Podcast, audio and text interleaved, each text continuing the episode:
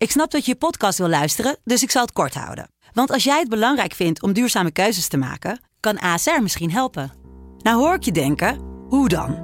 Nou, bijvoorbeeld bij het duurzaam herstellen van schade. Of de premies die we beleggen volgens ons duurzaam beleggingsbeleid. Dat bepaalt waar we wel en juist niet in investeren. Wil je meer weten over welke duurzame keuzes ASR maakt? Ga dan naar asr.nl slash duurzame keuzes. ASR doet het. Zo, dan kan je nu lekker naar je podcast luisteren. Studio Socrates wordt mede mogelijk gemaakt door Unibed. Há muito tempo você está no meu caminho. Como posso esquecer?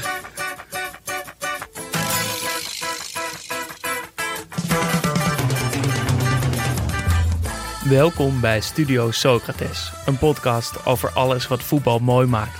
En ja, het WK in Qatar is lelijk, maar toch hoor je ons komende weken elke dag Want we laten het voetbal niet van ons afpakken. Met vandaag dag 13 van het WK in Qatar. Seu jeito de olhar.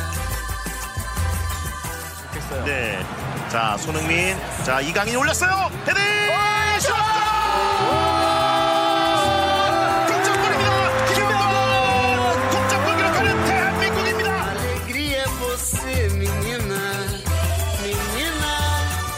Uruguay won met 2-0 van Ghana dankzij een getergde Suarez en dacht door te zijn naar de volgende ronde. Maar toen gaf Son een schitterend paasje op Wang, die koeltjes de 2-1 tegen Portugal maakte. Die goal was het ticket voor Zuid-Korea naar de achtste finales. Samen met Portugal mogen zij zich gaan opmaken voor de knock-outfase.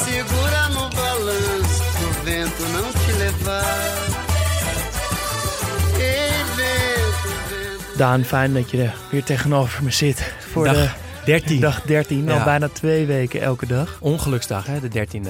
Maar niet als het aan ons ligt. Nee, en ook niet als het aan het WK ligt, want Nee, het was weer een leuke dag. gewoon weer een goede dag. Ja. Ik ging zitten en ik dacht, eh, toch niet weer hè? Ja. En ja hoor, het En- was weer zo'n dag. Maar ook een dag met een, eh, een beetje een bitterzoete dag. Oh? De groepsfase zit erop.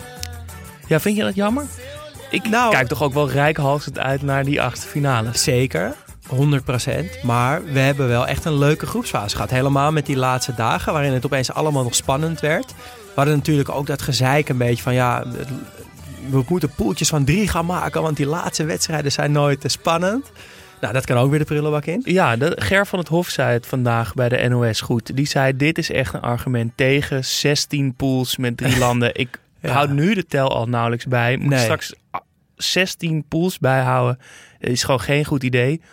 Het gaat vooral om die tweede wedstrijd. Die is een beetje saai. Ja. Die eerste wedstrijd is nog fris. De tweede keer is een beetje berekenen. En die derde gaat het toch, zoals we hebben gezien, helemaal los. Maar het is ook een beetje aan, misschien wel, ik ja, ik weet de cijfers niet uit mijn hoofd, maar een beetje een atypische groepsfase geweest. Omdat er ook geen één ploeg is die drie keer heeft gewonnen. Dus dat, dat is denk ik ook een voorwaarde voor, voor het spannend houden in de groepsfase. Dat niet, weet je, groepen zijn waar ploegen alles makkelijk winnen en dan ja, automatisch één ploeg ook misschien heel veel verliest. Nu lag het allemaal best wel, best wel dicht bij elkaar, maar weinig ploegen die al na twee wedstrijden doorgingen. Dus daarom bitterzoet, want ja, we hebben genoten. ook wel echt genoten. ja. Eh, we hadden vandaag eh, nog de winactie. Die, is, die Ja. loopt nog steeds. Ja, Je tot kan, woensdag. Je kan via Twitter of via Instagram eh, een shirt winnen. Het warmloopshirt van, van België, wat verboden is. Ja. Dus nu al illegaal en dus iconisch shirt beschikbaar gesteld door een luisteraar Capybara van de Conradkade. Je kan hem winnen door eh, op Instagram te reageren met jouw favoriete voetbalbijnaam. En op Twitter hetzelfde te doen eh, met een retweetje erbij. We hebben echt, echt heel veel leuke inzendingen al gehad. Het, het, het slaat toch wel aan, ook op Twitter. Ik was even zenuwachtig, maar het slaat gewoon aan. Ehm, En ik hoorde vandaag trouwens eh, nog een hele goede Nou, in de wedstrijd. ja, jezus, moeten we het shirt niet aan Jeroen Gruter gaan geven? Want William Carvalho van Portugal, Ja. waar wij sowieso fan van zijn, die, Van William Carvalho. Ja, ja, ja. ja.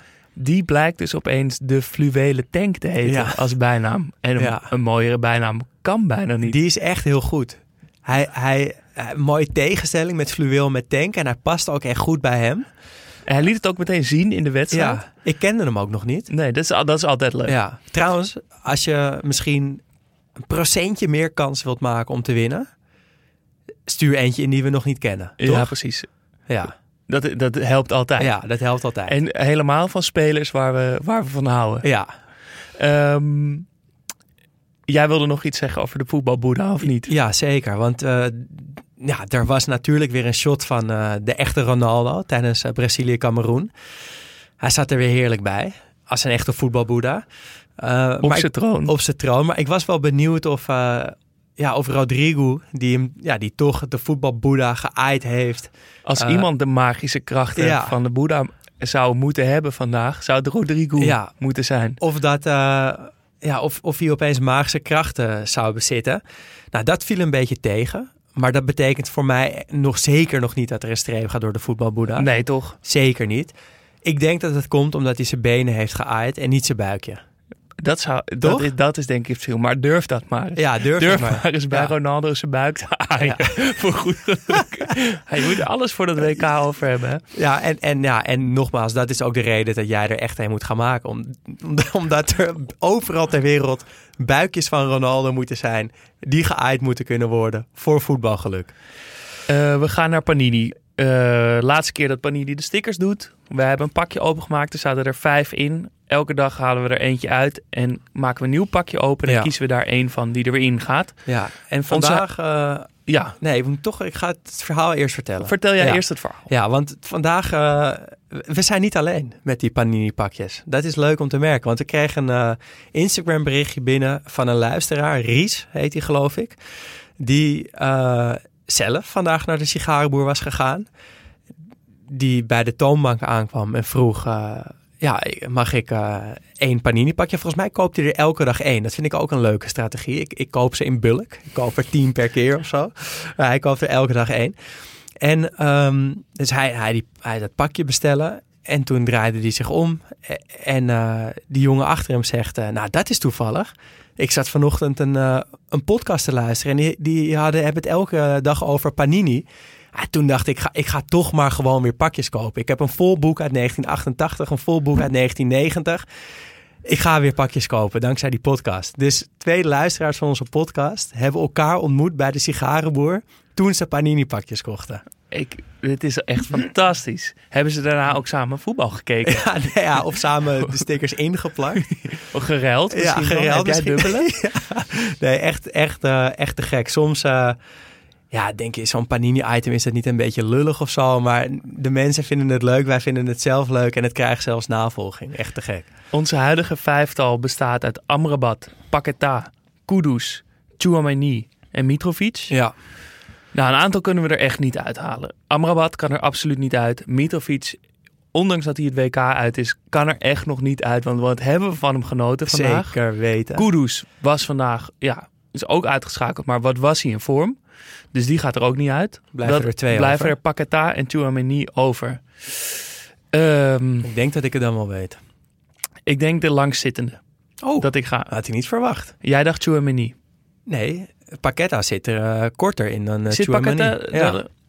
Uh, ik, dacht, uh, ik dacht inderdaad Paqueta. Ja, oké. Okay, dus wel Paqueta eruit. Ja, oké. Okay. We kiezen ook voor de jeugd, voor, nee. de, voor frisse... Ik ben het er helemaal mee eens. Je twijfelde gisteren al om hem weg te stemmen. Dus ik had verwacht ja, ja, dat, het, dat het zou ik, gebeuren. Oh, ik dacht ook dat hij er langer in zat. Nee, nee hij gaat eruit. Oké, okay, Paqueta gaat eruit. Paqueta, sorry. Um, nieuw pakje.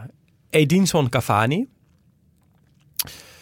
Ja, leuk. Ik kan er nog niet, nog niet heel veel meer over zeggen. We gaan even verder. Wie, wie nog meer? Andres Guardado. Ook leuk. De glittersticker van Panini zelf. Daar zie je een, ja, een voetballer een, een, een halve omhaal maken. Grafisch. Uh, leuk. Aisa Laidouni. Dat is die, die beetje kale middenvelder met die baard van Tunesië. Die echt goed speelde. Dat vind ik ook leuk om erbij te hebben. En Timothy Castagne van de Belgen. Nou, die wordt het sowieso niet. Ja, dus wie uh, komt aan het elftal? En ik ga denk ik voor de enige niet voetballer uit dit pakje. Dus die glittersticker van Panini. Ik vind toch, dit, dit item draait gewoon om, om Panini. En natuurlijk om de voetballers, om die stickers, maar ook gewoon om Panini zelf. Uh, en het is inmiddels tijd dat Panini zelf een plekje in onze elftal verdient. En het is ook wel, weet je, er staat ook wel voetbal op en halve omhaal. Ziet er mooi uit. Ik hou van die glimmers. Ja, wat minder weet ik inmiddels. Nee, nee, nee. Ik ben, eh, hier sta ik helemaal okay. achter. Ik, uh, ik vind het een terechte plaats. Ik, ik, ik, weet, ik, durf nog niet te zeggen hoe lang hij erin nee. blijft, maar ik ben het er nu helemaal mee eens. Ik ben al blij als hij er een dagje in zit. Dus nou, uh, Panini komt uh, in het elftal. Dan nu de wedstrijden. Om vier uur trapte Ghana Uruguay af, maar ook Portugal Zuid-Korea. Ja, en de eerste, eerstgenoemde Ghana-Uruguay, dat was ja, natuurlijk een beladen potje vanwege het WK 2010 toen Suarez die bal van de lijn sloeg. eh, rood kreeg en Asamoah Gyan die pingel miste en Uruguay alsnog doorging en tegen Nederland moest spelen toen. Eh, en je merkte wel in de aanloop naar die wedstrijd met die persconferentie van Suarez en dat hij opeens captain was, dat dat toch wel nog steeds wel speelde. Vooral ook wel bij Ghana had ik het idee. De duivel werd hij zelfs genoemd. Ja, Suarez werd de duivel genoemd door een Ghanese journalist inderdaad. Ja, dat was wel... Toen dacht ik... Ik wist natuurlijk wel dat het diep zat, maar dat het zo diep zat had ik niet verwacht. Terwijl ik vond eigenlijk dat Suarez wel een punt had. Want die zei, ja, ik heb er alles aan gedaan. Ik heb rood gekregen. Ik had mijn straf. Jullie hadden een penalty. Ja, het is ook niet dat Het ik- is dat niet mijn verantwoordelijkheid Hij heeft iets jullie- gedaan wat gewoon mag. Je wordt er wel bestraft voor. Nee, ja, ja, het mag niet. Maar, je, maar zolang je- je rood krijgt, is, er, is, het, is het, ben je weer ja, even, toch? Ja, dat vind ik. Hij heeft zijn straf gehad. Dus Ja. Die pingel gewoon moeten maken. Dus wat ik, aan de voorkant was ik wel een beetje kamp Suarez wat dat betreft. Ehm Suarez speelde dus bij, bij Uruguay aanvallende opstelling. eh, met Arasqueta eindelijk in de basis. Eh, bij Ghana basisplaatsen voor de gebroeders Ayoub natuurlijk weer. En, eh, en voor Kudus. En Kudus werd al snel een belangrijke man Ja, in de wedstrijd. Want hij versierde na 20 minuten. Ja, hoe kan het ook anders? Het moest zo zijn in deze, penalty, in deze wedstrijd. Ja. Een penalty. Ja, En toen, ja, dan ga je toch wel rechtop. Kijk, bij penalty natuurlijk helemaal. Maar nu kwam er nog veel meer druk op door die ene gemiste vond penalty. je, vond je het er een? Eh, ja. Ja. Ja, zeker. Het was ook een prachtig shot trouwens. Laag van de achter Kudus. En je ziet Kudus in slow motion volle vaart die bal proberen te pakken. En van links komt die keeper in Ja. slo- super slow-mo. Komt die aangevlogen. Die ook echt, je ziet dat die vol voor de bal gaat. En Ja, dan ben je chipt hem zo mooi eroverheen. Hij de- hij deed gewoon heel slim en heel goed. Ik vond het ook wel weer een... Wat, ja, jij hebt natuurlijk Makkeli geloofd om de manier waarom hij, hoe, hoe hij zijn farmmomenten Ja. aanpakt. Deze scheids deed het anders. Ik weet niet of ik het goed vond, maar het was, wel, het, was wel, het was wel eens anders. En dat was leuk, want hij ging naar die VAR toe. Hij kwam terug het veld inlopen. En Suarez stond als, als eerste bij de zeilen hem op te wachten. En hij vertelde gewoon aan Suarez dat hij die pingel ging geven. Maar Iñaki Williams, die een meter achter eh, Suarez stond, die hoorde dat. Dus die deed alvast zo zijn duimpjes omhoog naar eh, Ayew en naar de aanvallers die rond de 16 stonden. Eh, dus die wisten al dat ze een pingel gingen krijgen voordat de scheids die pingel gaf. Maar ja, hij gaf hem dus. En Nou komen we weer op een stokpaardje. en Ayew gaat achter die bal staan. Ja, toch de man die het hoogst in rang staat bij Ghana. Ja, en hij mist hem.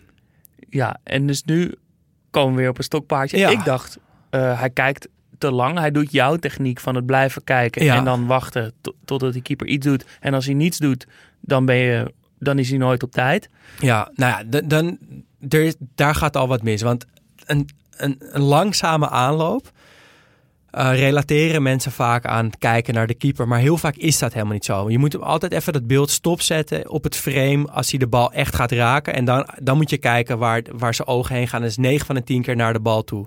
Dus kan je wel een slome aanloop hebben genomen. Maar dat slaat dan nergens op. Want je kijkt dan toch naar de bal. Je mag best de hele aanloop naar de bal kijken als je maar op het laatst... Nee, gewoon de hele tijd naar de keeper kijken. Dan, heb je, dan ben je het best voorbereid. Dan, kan je dan weet je precies wat die keeper doet. Leg hem in de andere hoek.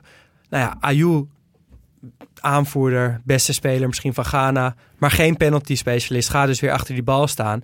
En mist. En nou, ik heb natuurlijk een paar afleveringen geleden een pleidooi gehouden tegen het feit dat altijd die beste spelers maar die penalties moeten nemen. Eh, Frank, onze Amerika-correspondent, onze dataman uit de USA, heeft dat ook gehoord.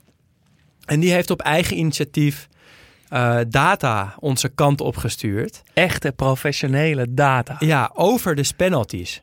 En dat is wel heel interessant, want hij, nou, hij heeft het gehoord. Het is natuurlijk zijn werk. Ehm, en hij heeft hij, hij- 85% van de penalties is ongeveer een goal. Gemiddeld. Gemiddeld. Eh, Messi zit op nog geen 80, oh, eh, ja, nog geen 80%. Dus het- mijn vermoeden klopte. Hij mist meer dan de gemiddelde speler, terwijl hij de allerbeste speler ter wereld is.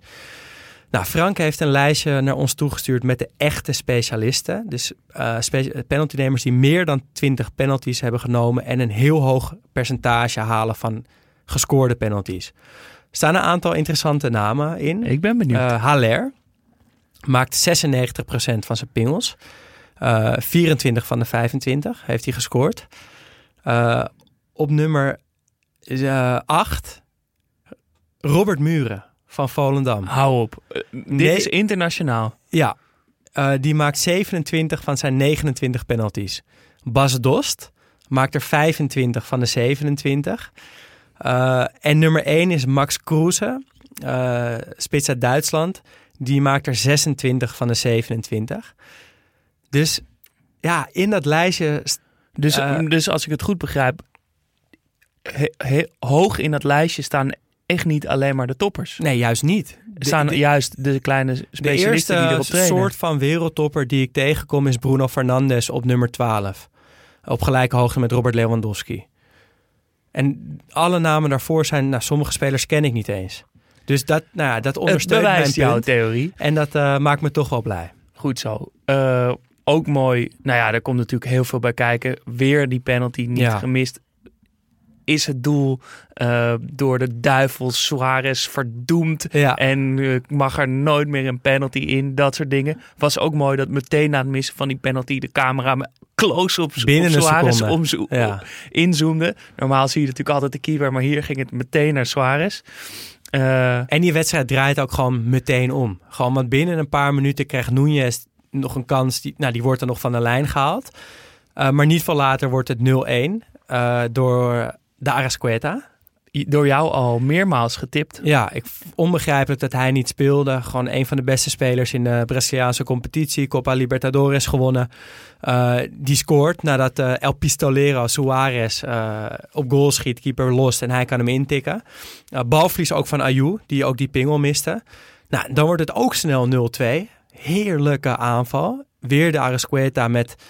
Ja, een soort van Suarez die hem mooi meegeeft. En Aanval één, twee keer raken. Het was echt... eh, En hoe die die bal dan mooi uit die lucht perfect timed en hem drukt. En die dan hard laag onder die keeper doorschoof. Ja. prachtig. echt een hele mooie aanval. En dan, eh, ja, dan denk je wel dat Uruguay soort van binnen is. Eh Suarez die ook echt getergd is. Dat, dat merk je aan alles. Eh, en, en Darsketa misschien wel de nieuwe duivel. Ja. Want hij had Ja. wel rood kunnen krijgen door ja, die trap in, de buik. Eh, doet dat niet en scoort dan twee keer. Volgens mij is dat ook een ongeschreven regel. Dat als een speler eigenlijk met rood van het veld had moeten gaan. ja, En hij blijft staan. Dan doet hij iets beslissends in de wedstrijd. dat was nu zeker zo. En Suarez was ook beslissend. Ja, die mocht natuurlijk wel op het veld staan, maar da- daar zat ook een verhaal aan. En die kan het dan toch, kan hij wat extra's in zichzelf oproepen.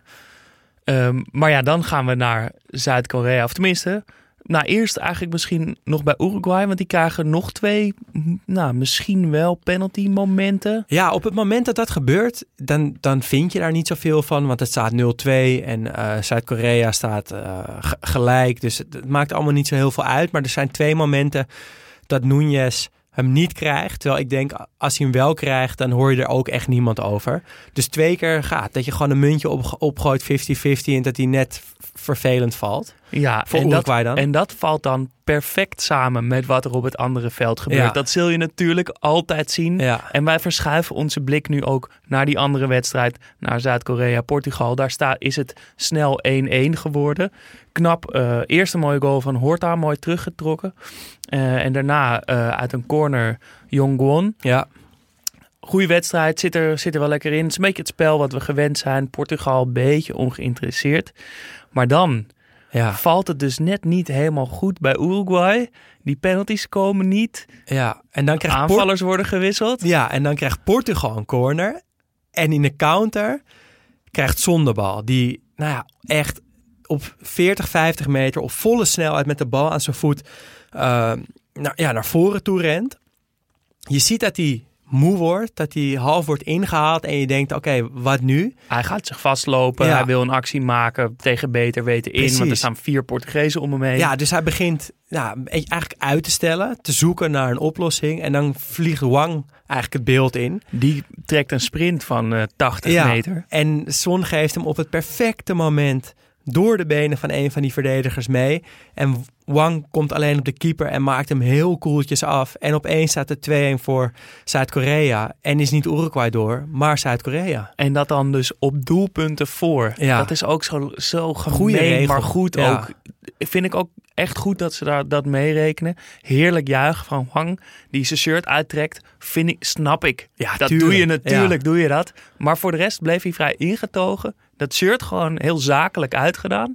Bij de boarding gaan staan, die teamgenoten bij je komen. En dan met je ogen dicht dat moment beleven. Ja. Een beetje zoals Ziyech het volkslied beleefde. Zo beleefde hij dat moment dat hij op een wereldbeker of in een, op een WK Hij nam het er echt even van. had gescoord. Beslissend kon zijn waarschijnlijk Zuid-Korea naar de volgende ronde had geschoten.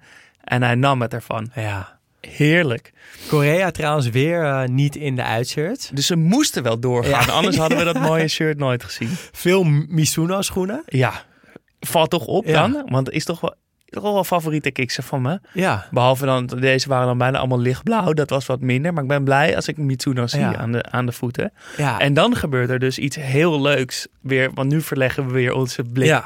weer Gaan we terug weer naar Uruguay naar, toe. naar Ghana, Uruguay. Want ja, Uruguay heeft dus opeens een goal nodig. Maar wat je eigenlijk nooit ziet, is dat de tegenstander, Ghana in dit geval, ook een goal nodig had. Twee zelfs. Meestal is er wel één van de twee die een gelijk spel of iets toch wel tevreden mee is. Ja. Maar je ziet eigenlijk nooit dat allebei de ploegen wanhopig in de laatste fase nog een goal nodig hebben. Ja, ja te gek. En, en tegelijkertijd heel raar, want Uruguay heeft een goal nodig, maar Núñez en Suarez zijn al gewisseld. De coach van Uruguay heeft gewoon gegokt op een goed resultaat van Portugal, dus heeft zijn aanvallers er al afgehaald. Ja, onbegrijpelijk Terwijl je, eigenlijk. terwijl je Lot aan, aan, een, aan een zijde draadje van één doelpunt had. Ja, en Suarez zit zelfs al in tranen op de bank. Dat vond ik ook verrassend. Dat er Tijdens nou, de wedstrijd? Dus in de 85 Ja. minuut van deze wedstrijd werd er gescoord in de andere wedstrijd. Die liep wat voor. Eh, en toen zat Suarez al te huilen op de bank. Dat geloof leek ook in één keer weg. Ja, nou, maar ik denk ook dat ze het gewoon echt niet verwacht hadden. En dat ze ook wel voelden van ja, shit, nu moeten we een goal maken terwijl onze beste aanvallers gewisseld zijn.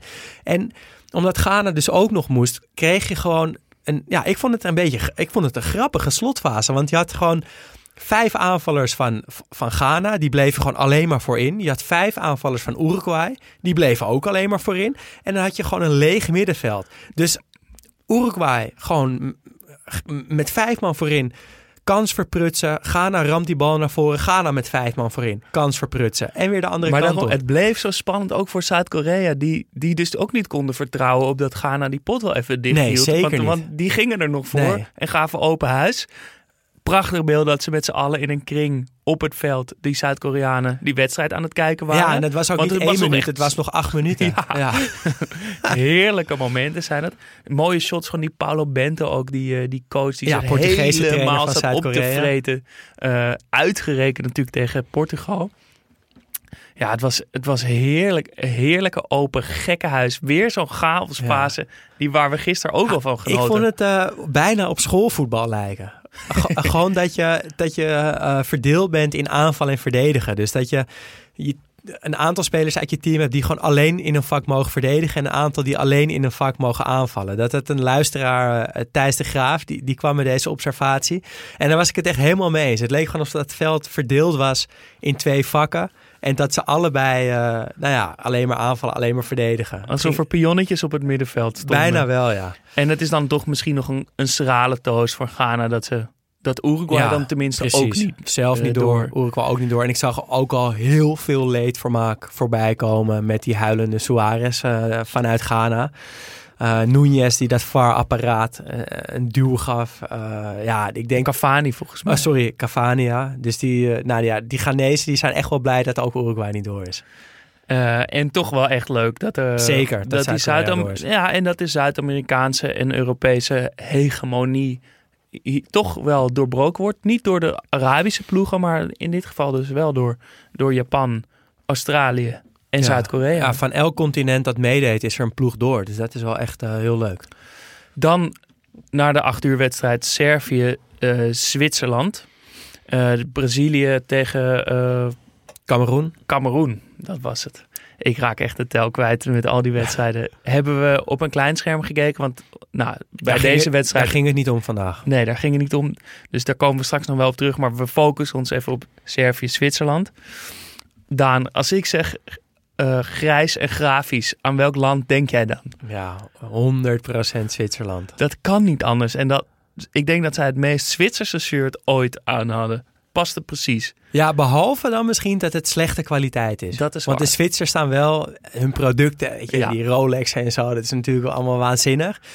Maar dit, dit shirt is van zo'n slechte kwaliteit dat het gewoon verkleurt met zweet. En je zag het ook bij Servië, waar dat, dat Puma-shirt helemaal Ja. aan het lichaam ging plakken. En het zag er oncomfortabel alsof ze in een vuilniszak aan het voetballen dat kan waren. echt beter, Puma. Kom op. Eh, en verder, ja, dit was een, ook weer een beladen potje. En nu niet vanwege eh, ja, wedstrijden uit het verleden, maar meer vanuit nou, echt het, het, eh, het Balkanverleden van beide landen. Eh wedstrijd die in het WK in 2018 ook redelijk uit de hand liep. En beide ploegen die ook echt nog wat nodig hadden. Dus het ging ook echt ergens om. Eh, en de eerste helft was dat ook te zien. Want het spel golfde op en neer. Kansen voor beide ploegen. Aanvallend voetbal van beide ploegen. Een beetje zoals Ehm, Aten Mos zei, ik wil voetbal als app en vloed zien. Ja. Nou, dat was dit. Precies, ja. En dan uitgerekend Shakiri die, eh, ja, die de 1-0 maakt. Ja, zul je natuurlijk altijd zien dat dat kleine dikke jongetje daar op het veld... Nee, dat, is, dat doen we hem echt tekort. De, de kuifarend van, van Gieljan, Ja. dat die hem dan maakt, speelde ook echt een goede wedstrijd. In ieder geval de eerste helft. Ehm, mooi afgelegd, die bal. Ik denk Ja. toch dat veel spelers in eerste instantie wat zo deed... toch die bal nog proberen te schieten. En hij scha- schatte zijn kansen in, dacht... Shakiri staat er toch net iets beter voor, leg hem af. Echt een, eh, ook, begint ook echt een toernooivoetballer te worden, die Shakiri. Want hij heeft natuurlijk wel een, een goede clubcarrière gehad ook. Maar dat is de laatste jaren wel minder geweest. Maar telkens als hij op een toernooi komt, dan, ja, dan lijkt hij ook niet veranderd. Dan is hij nog precies hetzelfde. Dan doet hij dezelfde dingen. Als je, Scoort hij goals. als jij aan Shakiri denkt, in welk, welk shirt zie je hem dan?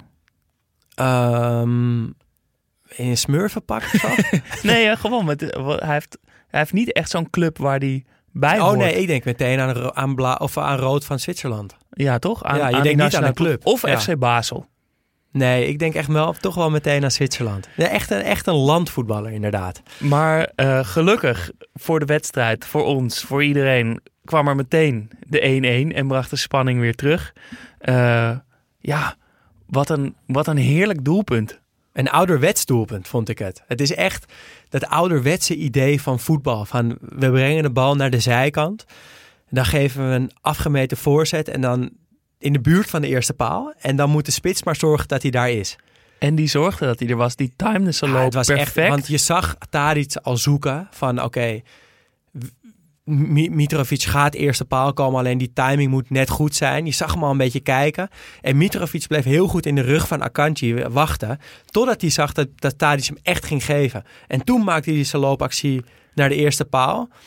En normaal als je bij de eerste paal komt, ja, dan schaaf je hem een beetje naar de tweede paal. ja, dan laat je hem van je hoofd Ja, afglijden. en dat deed hij nu ook wel, maar hij gaf toch ook echt wel een knikker bij. Ik vond het wel echt een, Ja. een, een stuiter van zijn kop. Hij, hij Ja. keek hem wel echt in de andere hoek. stuurde hij, hem naar de lange Hij gaf wel ook echt snelheid mee, leek wel. Ja, Vaak golft zo'n bal dan een beetje door. En nu knalde hij hem nog, of wist hij hem nog wel echt in de verre hoek te stuiteren. Ja, en het was ook goed juichen van hem. Eh, veel eh, ja, lekker agressieve ontlading een beetje kwam eruit. Nou, Hij, en we, we zitten natuurlijk al de hele tijd op hem te letten. Maar Ja. eindelijk leverde hij dan ook met zo'n moment. Dat en het was ook goed. leuk.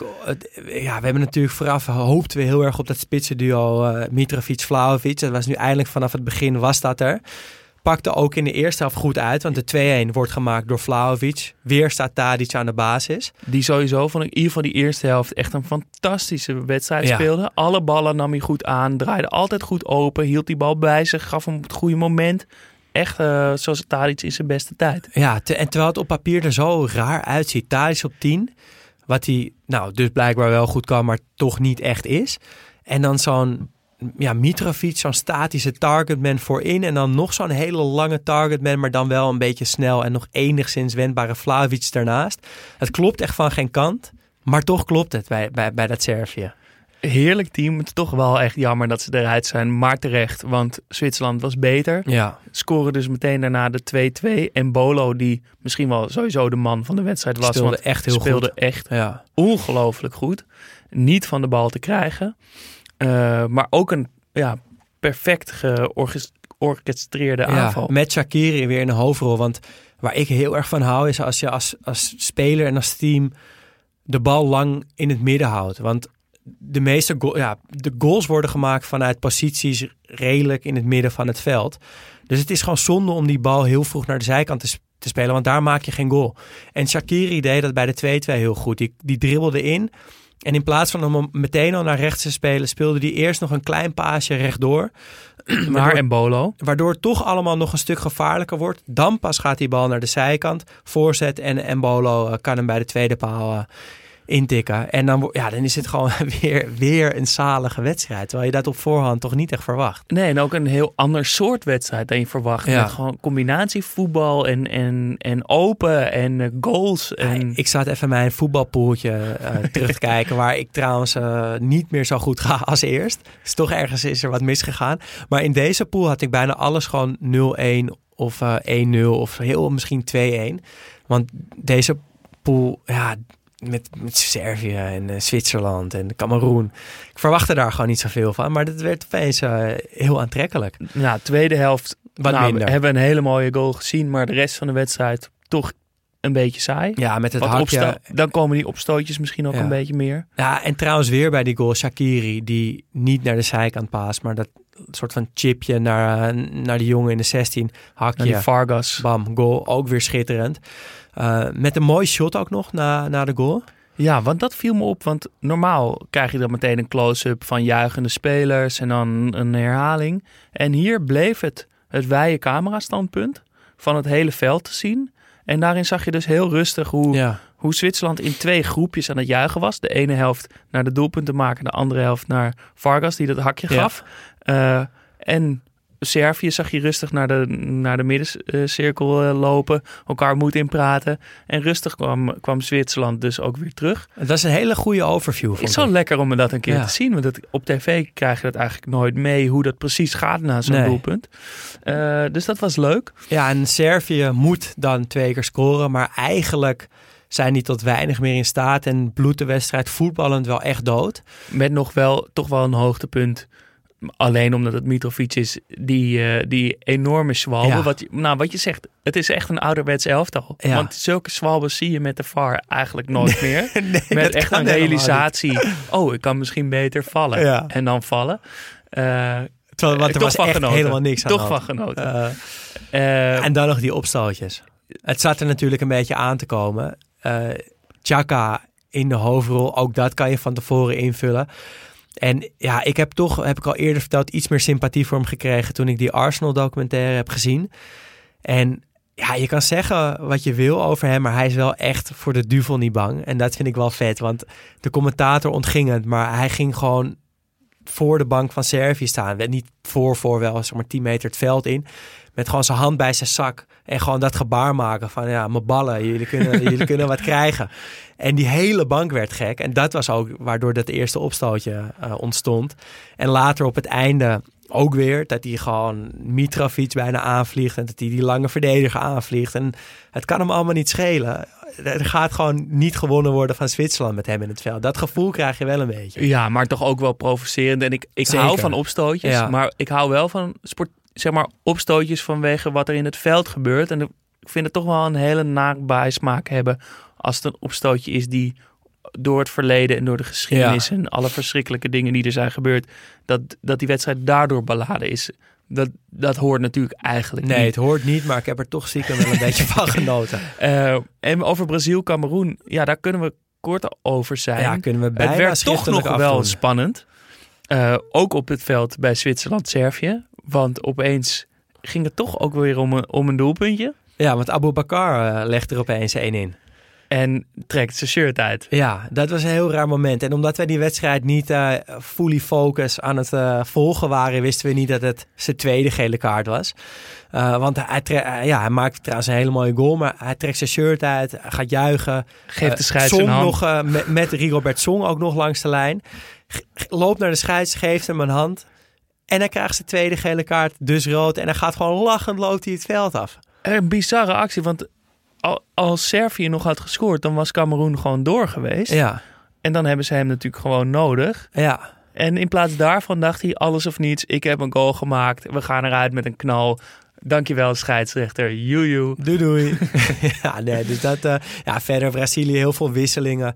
Dani Alves speelde, was leuk. Was leuk. Werd Jan wel... Eh, commentator Uiteraard. bij Brazilië, was ook leuk. Eh, we hebben Dani Alves wel totaal het bos ingestuurd Ja. zien worden door een geweldige schaar van Toko Ekambi. Nog een bouwvakkersdecolleté bij Cameroen. Bij de verzorger, ja, dat was ook mooi.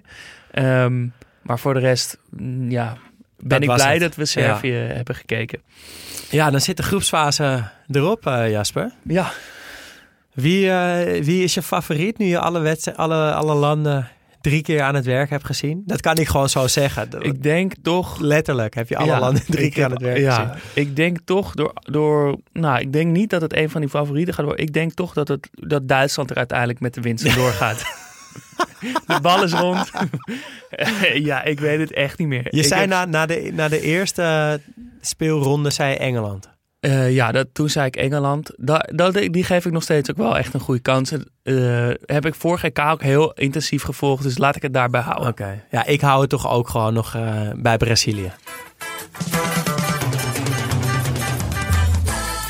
Brengt ons bij de tussenstand van onze actie voor Qatar. Of tegen Qatar. Voor de arbeidsmigranten in Qatar. Dat bedoel ik. Eh, via Amnesty.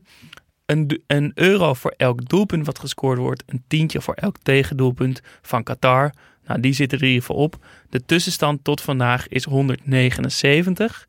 Vandaag werden er 10 doelpunten gescoord. Dus 189 euro gaat richting Amnesty. Ja, en dan hebben we natuurlijk ook nog eh, onze actiepagina op Amnesty, waar jullie ook kunnen bijdragen aan deze actie.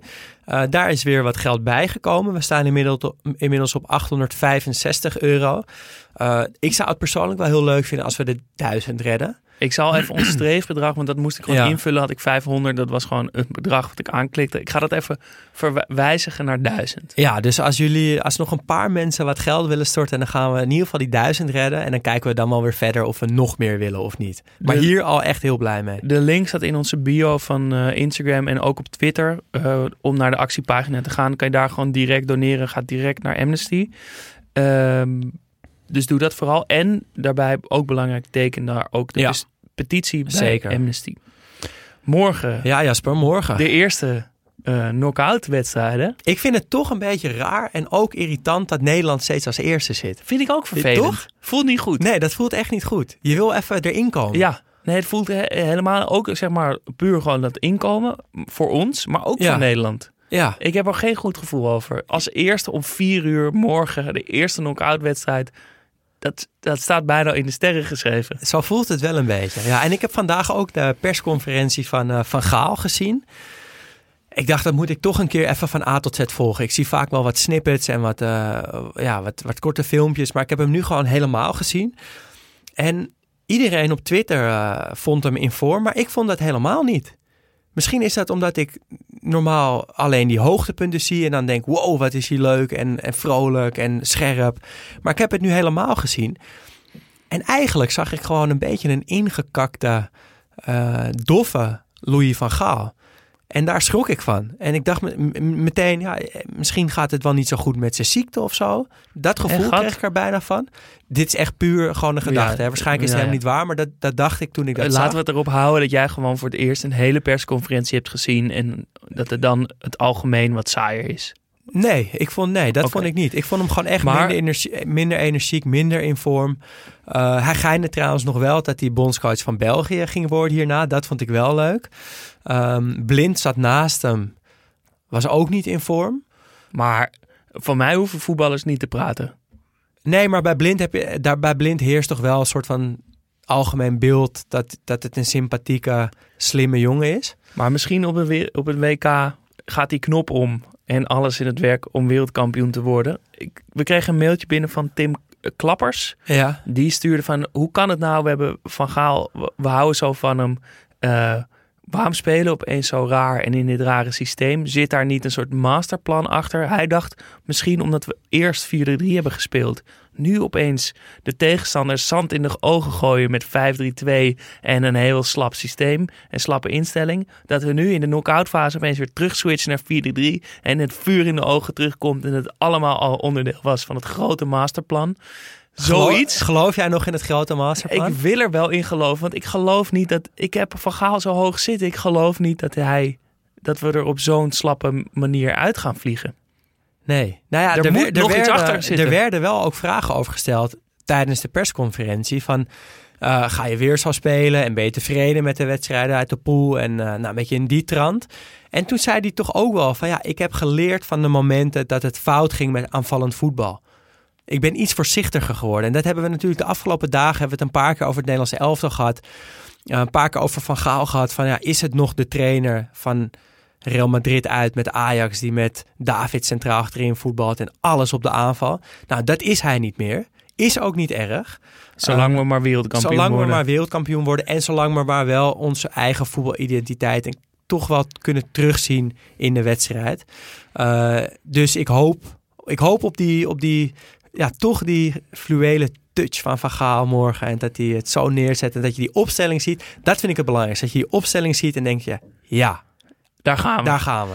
En natuurlijk hebben we een kans tegen Amerika. ja, hè. Eh, We moeten gewoon winnen. we moeten gewoon Ja. winnen. En dat kan natuurlijk ook Ja. hartstikke goed. Om acht uur daarna is nog Argentinië. Australië zal waarschijnlijk niet zo spannend worden. Maar je, weet het niet. Je, weet het het dit toernooi niet. Je weet het dit toernooi niet. Dankjewel Daan. Straks nog eh, Elias Mazian met muziek uit een land wat vandaag eh, in actie is gekomen. En een column.